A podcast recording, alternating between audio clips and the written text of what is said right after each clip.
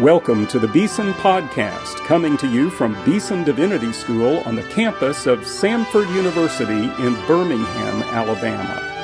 Now, your host, Timothy George.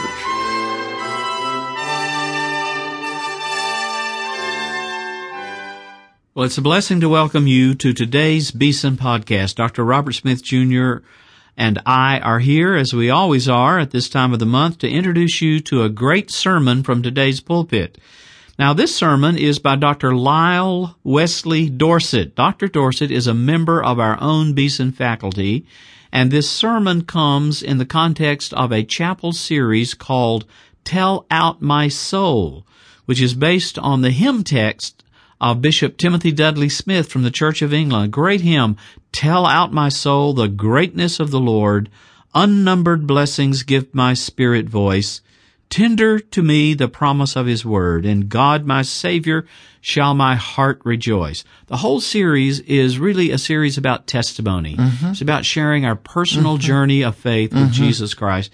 This is what Dr. Dorsett does so effectively right here at Beeson Divinity School. Tell us, Dr. Smith, uh, the angle he's going to take on Tell Out My Soul.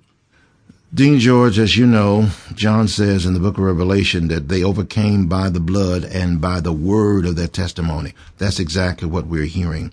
The word of uh, his testimony, not personal address speaking to others, though we certainly feel as if he's addressing us one by one, but personal witness. This is a completely transparent message confessional in nature. Uh, he's sharing with us his odyssey, his journey, of feeling displaced, being saved as a young man, and being called, but walking away from that calling and walking away from the way of the Lord. He could get away from the way of the Lord, but he could not get the way of the Lord out of him.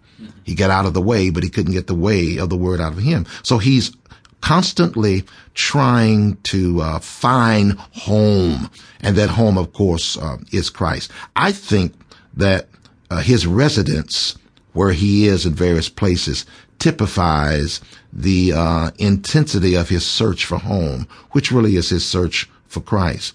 Uh, his battle with alcoholism, just so transparent, self-disclosing. Uh, his winding up after three days of drinking near a graveyard and coming to a place where a great turn is made in his life. Uh, to say in the end, in terms of hope, that I believe that God will never abandon you and God will never forsake you. There is pain in this message, sir, but there is also joy. And the way home is the one who is the way, Christ. Dr. Lyle Dorsett is the Billy Graham Professor of Evangelism at Beeson Divinity School and also serves as the rector of Christ the King Anglican Church here in Birmingham. Let's listen to our wonderful friend and colleague, Dr. Lyle Dorsett. Well, in my tradition, the Anglican tradition, many pastors, not all of them, wear these collars. And in some parts of the world, they're called dog collars. And they're dog collars because we want to remember that we're on a short leash with God. He called us. He's got us on a short leash and he'll jerk us back if we uh, get too far out of line. So uh, I'm here in my dog collar today and uh, Mary said something about, you know, maybe uh, is my wife here? Yeah, there she is over there.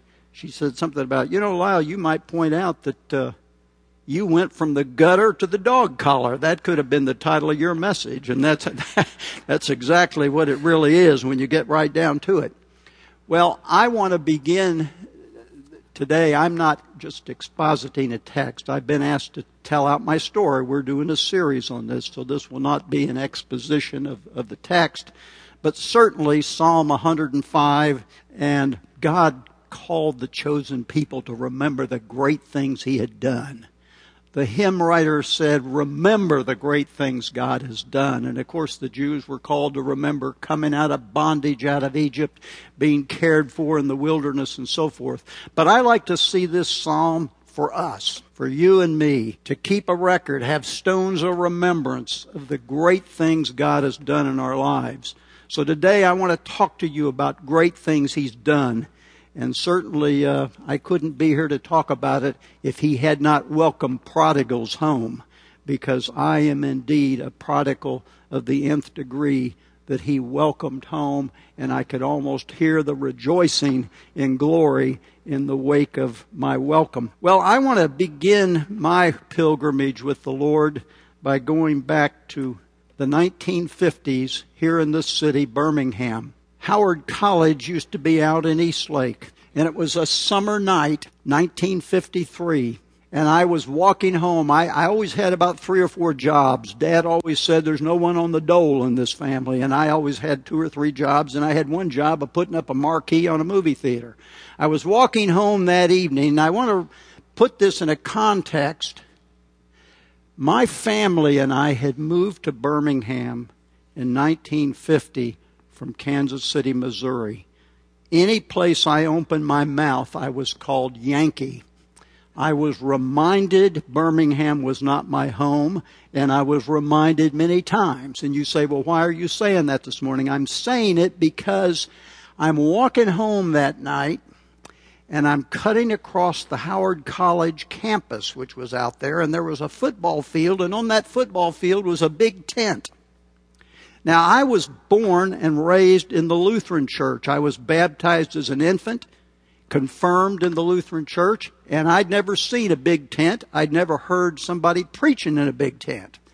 And I walked up to the edge of it, and the preacher, a man named Eddie Martin, had a tinge of a Yankee accent because he was from Pennsylvania. So I stopped to listen to my uh, maybe I'm almost home here, you know. So I, I I'm standing there and he's preaching on the prodigal son.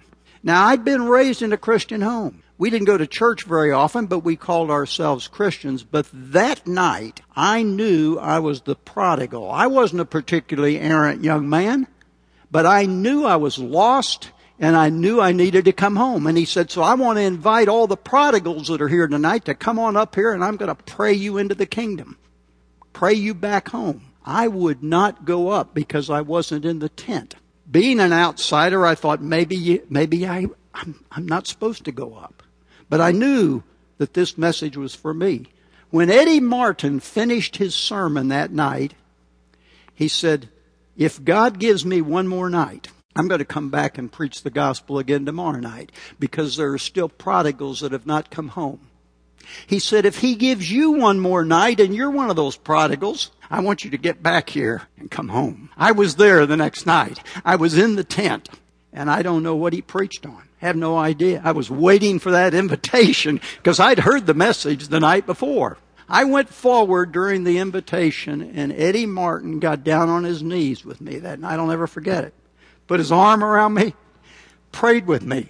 Now you may think I'm overly mystical. But I'm going to tell you something that happened that night. I'm on my knees being prayed into the kingdom, and I heard as clearly as I'm sitting here looking at you, Dr. George. I didn't see anyone, I did, but I heard these words, Lyle, I want you to preach the gospel like this man. I knew it. After we finished, he talked to me and he said, now you have to go home and tell your family, and you have to tell people what you've done here tonight. And then he asked me, he said, uh, Have you been baptized? I said, Yes, sir. I was baptized when I was an infant in the Lutheran church in Kansas City. He said, Well, that doesn't count. He said, No, you haven't been baptized. And uh, he said, So we have to get you baptized. And the, early the next week, Ruhama Baptist Church contacted us, said, Your son needs to get baptized and probably you do too. So all three of us traipsed over to Ruhama Baptist, and we had a proper baptism. So we've been twice baptized. The, the Dorsetts, uh, my parents, have already gone on. But I knew I was called to preach, and I also began to travel around with a young man who was 17 or 18, and we went to little mining towns outside of Birmingham and preached. I even preached. I didn't know anything. Those blessed saints put up with me. But then a year and a half later, we moved back to Kansas City. And my life changed. Again, I wasn't home. I didn't have a home. Birmingham had kind of become home, but it wasn't home. And I'm back to Kansas City and I don't fit there anymore. And I never made a decision to turn from the Lord. I never set out to do that, but very gradually seeking friends, wanting to hang out with other people. I was kind of like the frog in the kettle, and I just gradually began to turn away. I went from being committed to the Lord and committed to becoming a preacher, a pastor, I felt, uh, I don't know. I, I know I felt guilty. I'd go to church and I'd feel guilty. So then I'd become critical. Oh, that person's a phony. I know what they're really like. And that was all my cover because I didn't feel comfortable. I eventually went off, long story short, went off to university. I spent nine years doing BA, MA, and PhD in history. I totally changed my direction. And while I was in university, most of my professors that I really admired had a materialist, naturalist worldview. And my Christian worldview was set aside, and to become intellectually respectable and identify with these professors, I adopted the materialistic, naturalistic worldview. I had a new goal for my life. This started in graduate school and it remained a burning passion. I'm going to become the best historian I can become. I want to be a university professor. I want to teach history. I want to write history books.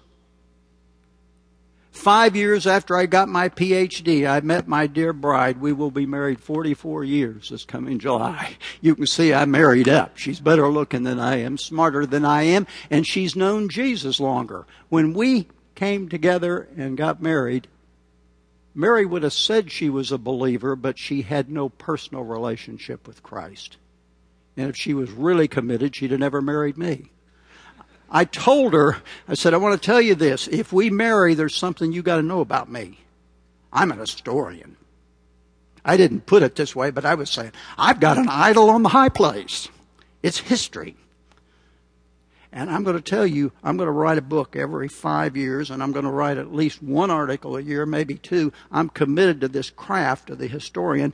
Can you live with that? She said, I can live with it. And she did. A year and a half after we were married, Mary went to the Lutheran church in Boulder, Colorado. I was teaching at the university there. And she heard the gospel. She heard it big time. And she knew she was saved by grace through faith in Jesus, not of her works. She was a liberated woman. And then she began, and I got jealous of this, she began to fall in love with Jesus and in in a way I don't even know how to describe it. I watched her. She went through the opposite of a Kafkaesque metamorphosis. I watched her becoming more decent, more tender, more loving. And all the while, I'm jealous and I'm angry. My career was first and foremost in my life. I think I was a, a relatively good father and husband. We had two children. But career was number one. But I'll tell you, anything other than being a bond servant to Jesus is not easy. It's hard and it's demanding and it'll begin to destroy you and I was eaten up with my ambitions. And I was publishing, I was writing, I was doing things. I was getting job offers around places, and I'd sometimes go for interviews just because I liked the ego trip of going on them. It's disgusting, but it's true. I gradually was burning out emotionally, psychologically, and even physically. I suffered from an ulcer. My hair got prematurely gray. I'm really just a boy, but it, it, it, uh, barely out of short pants and high top shoes. But anyway, the uh, the point is that it was beginning to tear me up. The pressure to write so much. I'd signed contracts. I had all kinds of contracts, and I was constantly pushing for the next book. So I needed some release. So I began to drink heavily.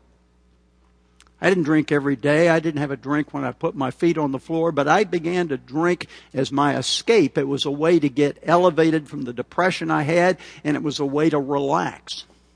I became an alcoholic. I did not drink every day, but when I drank, I drank compulsively and greatly, and I used to rat hole money and save it, and I'd go to conventions or I'd go on research trips, and I'd stay three or four days extra time and just drink. Just hole up in my room and drink. Alcohol had a grip on me that, that was almost as great as the career, but the career idol was even greater because one of the reasons I'd stop drinking and get off of it now and then was I didn't want to lose my career because that was my identity. Mary was praying for me. The hound of heaven got unleashed after on me. You have a praying wife. I had praying parents. And then I'd taken a position at the University of Denver and I had a student. He was a wonderful student, brilliant young man, majored in history. And I noticed one day he's reading this I said, What are you reading there, Lauren? It was the beginning of class. He said, Oh, I'm reading my uh, Greek New Testament. He said, I'm trying to get up on my Greek because I'm going down to, to uh, Denver Seminary and get my MDiv. I'm going into the ministry. I said, Why are you going to throw your life away, Lauren? I said, You need to be an historian. You're a natural. He said, No, sir. I got a higher calling. Go into the ministry. One day, Lauren met me after class, and he said, Sir, did I understand you to say that intelligent people are not Christians?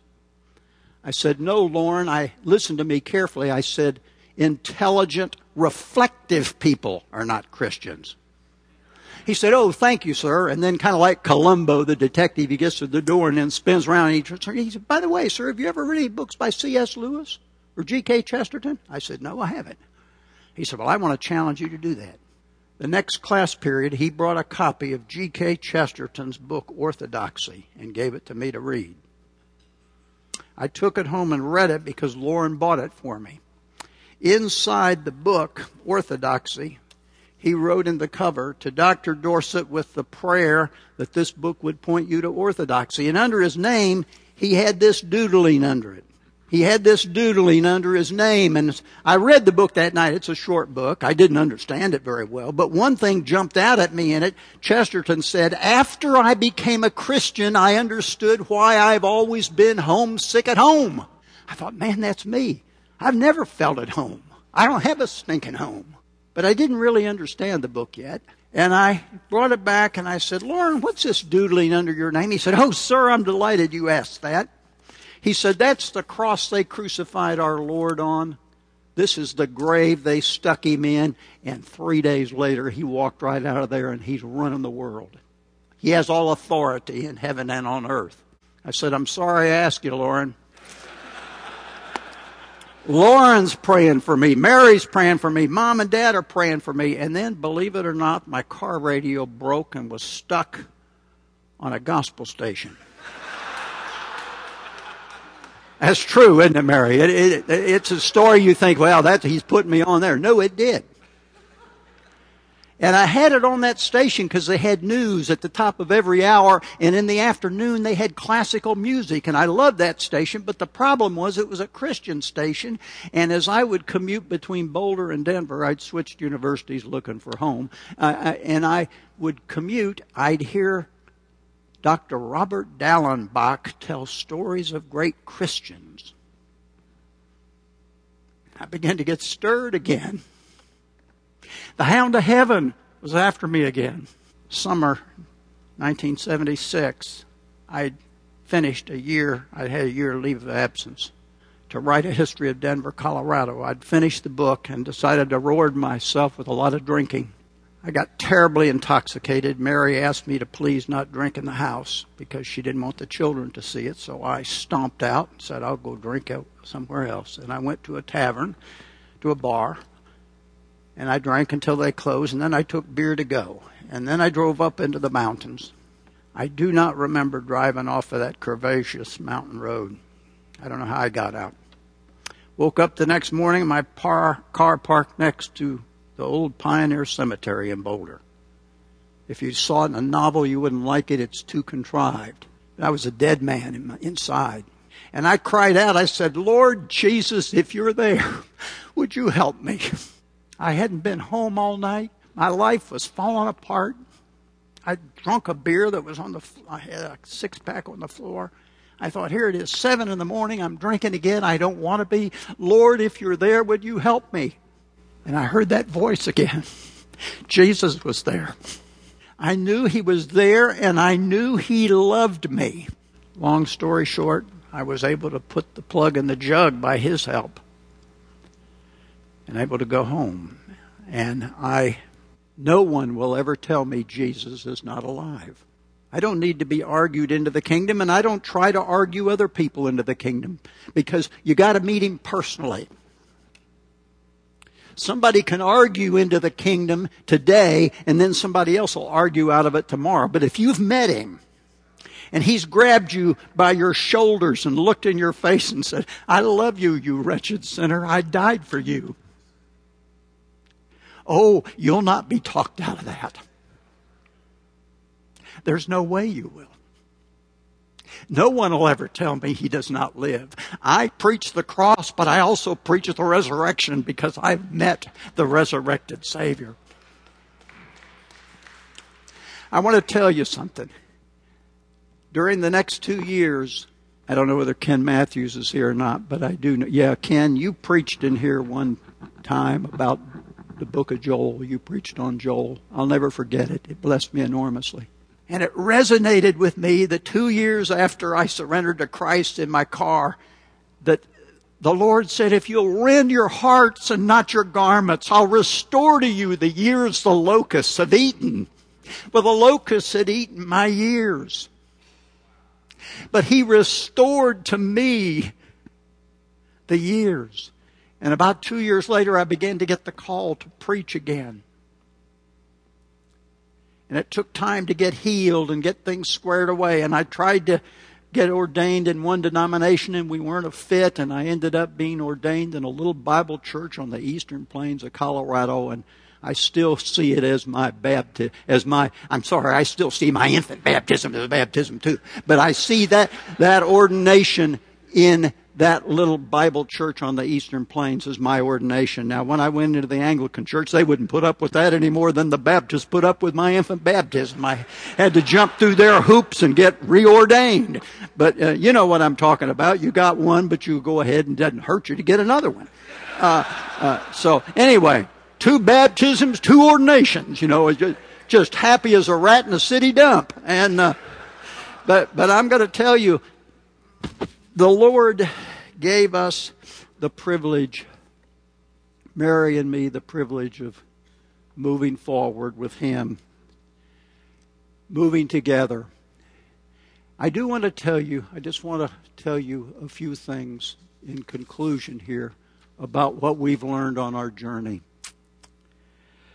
First of all, we have never been alone. We've never been abandoned. There have been times when it felt like it. We decided to give up the university position and take a position at Wheaton College, and we took a big pay cut to go there, but we felt we were in God's will and we should do it. And then, right after we accepted the position and before we moved, our 10 year old daughter got sick one night and died the next morning. And I'm thinking, God, what are you doing? I thought we, see, I had a little veneer of prosperity theology in me. If I follow the Savior and do what He calls me, especially if it's a little difficult, oh, I'm going to get repaid with things in this world. We moved to Wheaton and within six months, Mary said, I can't pay the bills. I'm going to go to work.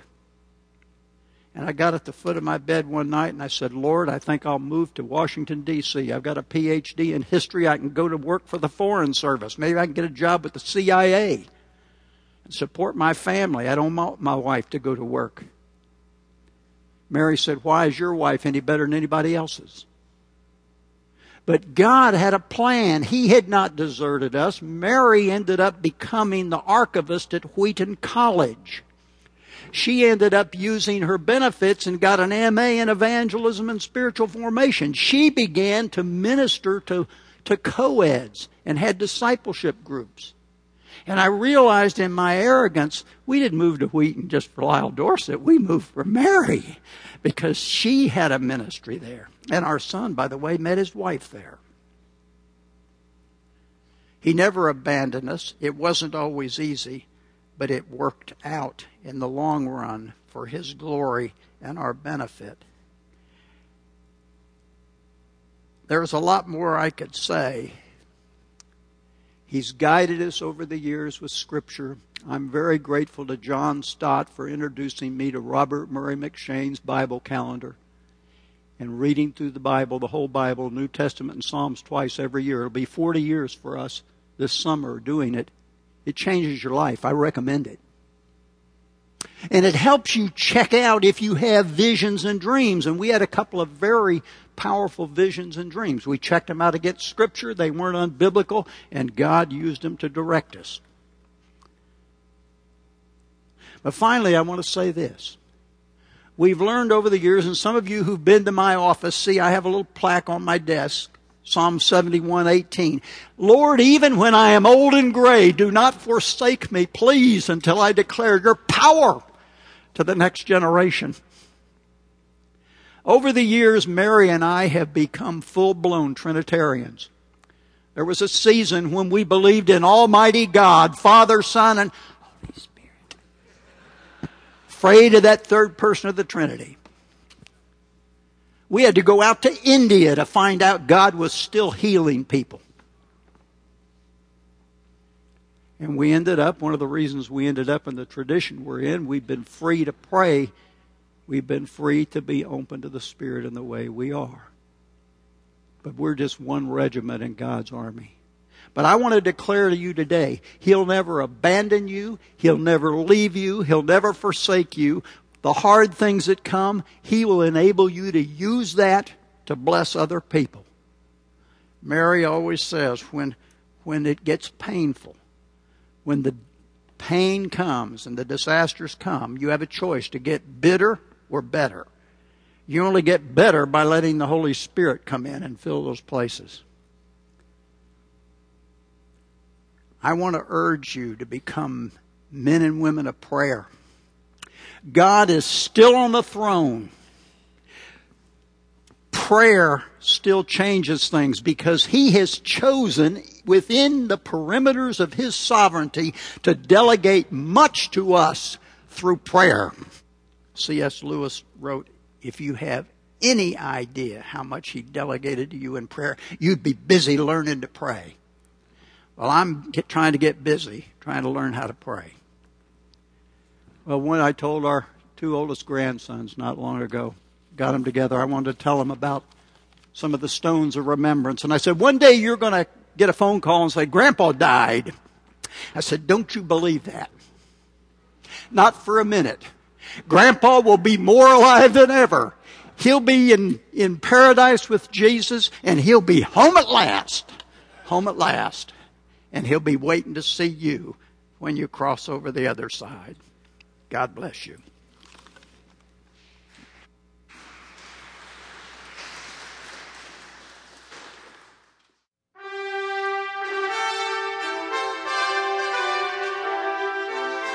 You've been listening to the Beeson Podcast with host Timothy George. You can subscribe to the Beeson Podcast at our website, beesondivinity.com. Beeson Divinity School is an interdenominational evangelical divinity school training men and women in the service of Jesus Christ. We pray that this podcast will aid and encourage your work, and we hope you will listen to each upcoming edition of the Beeson Podcast.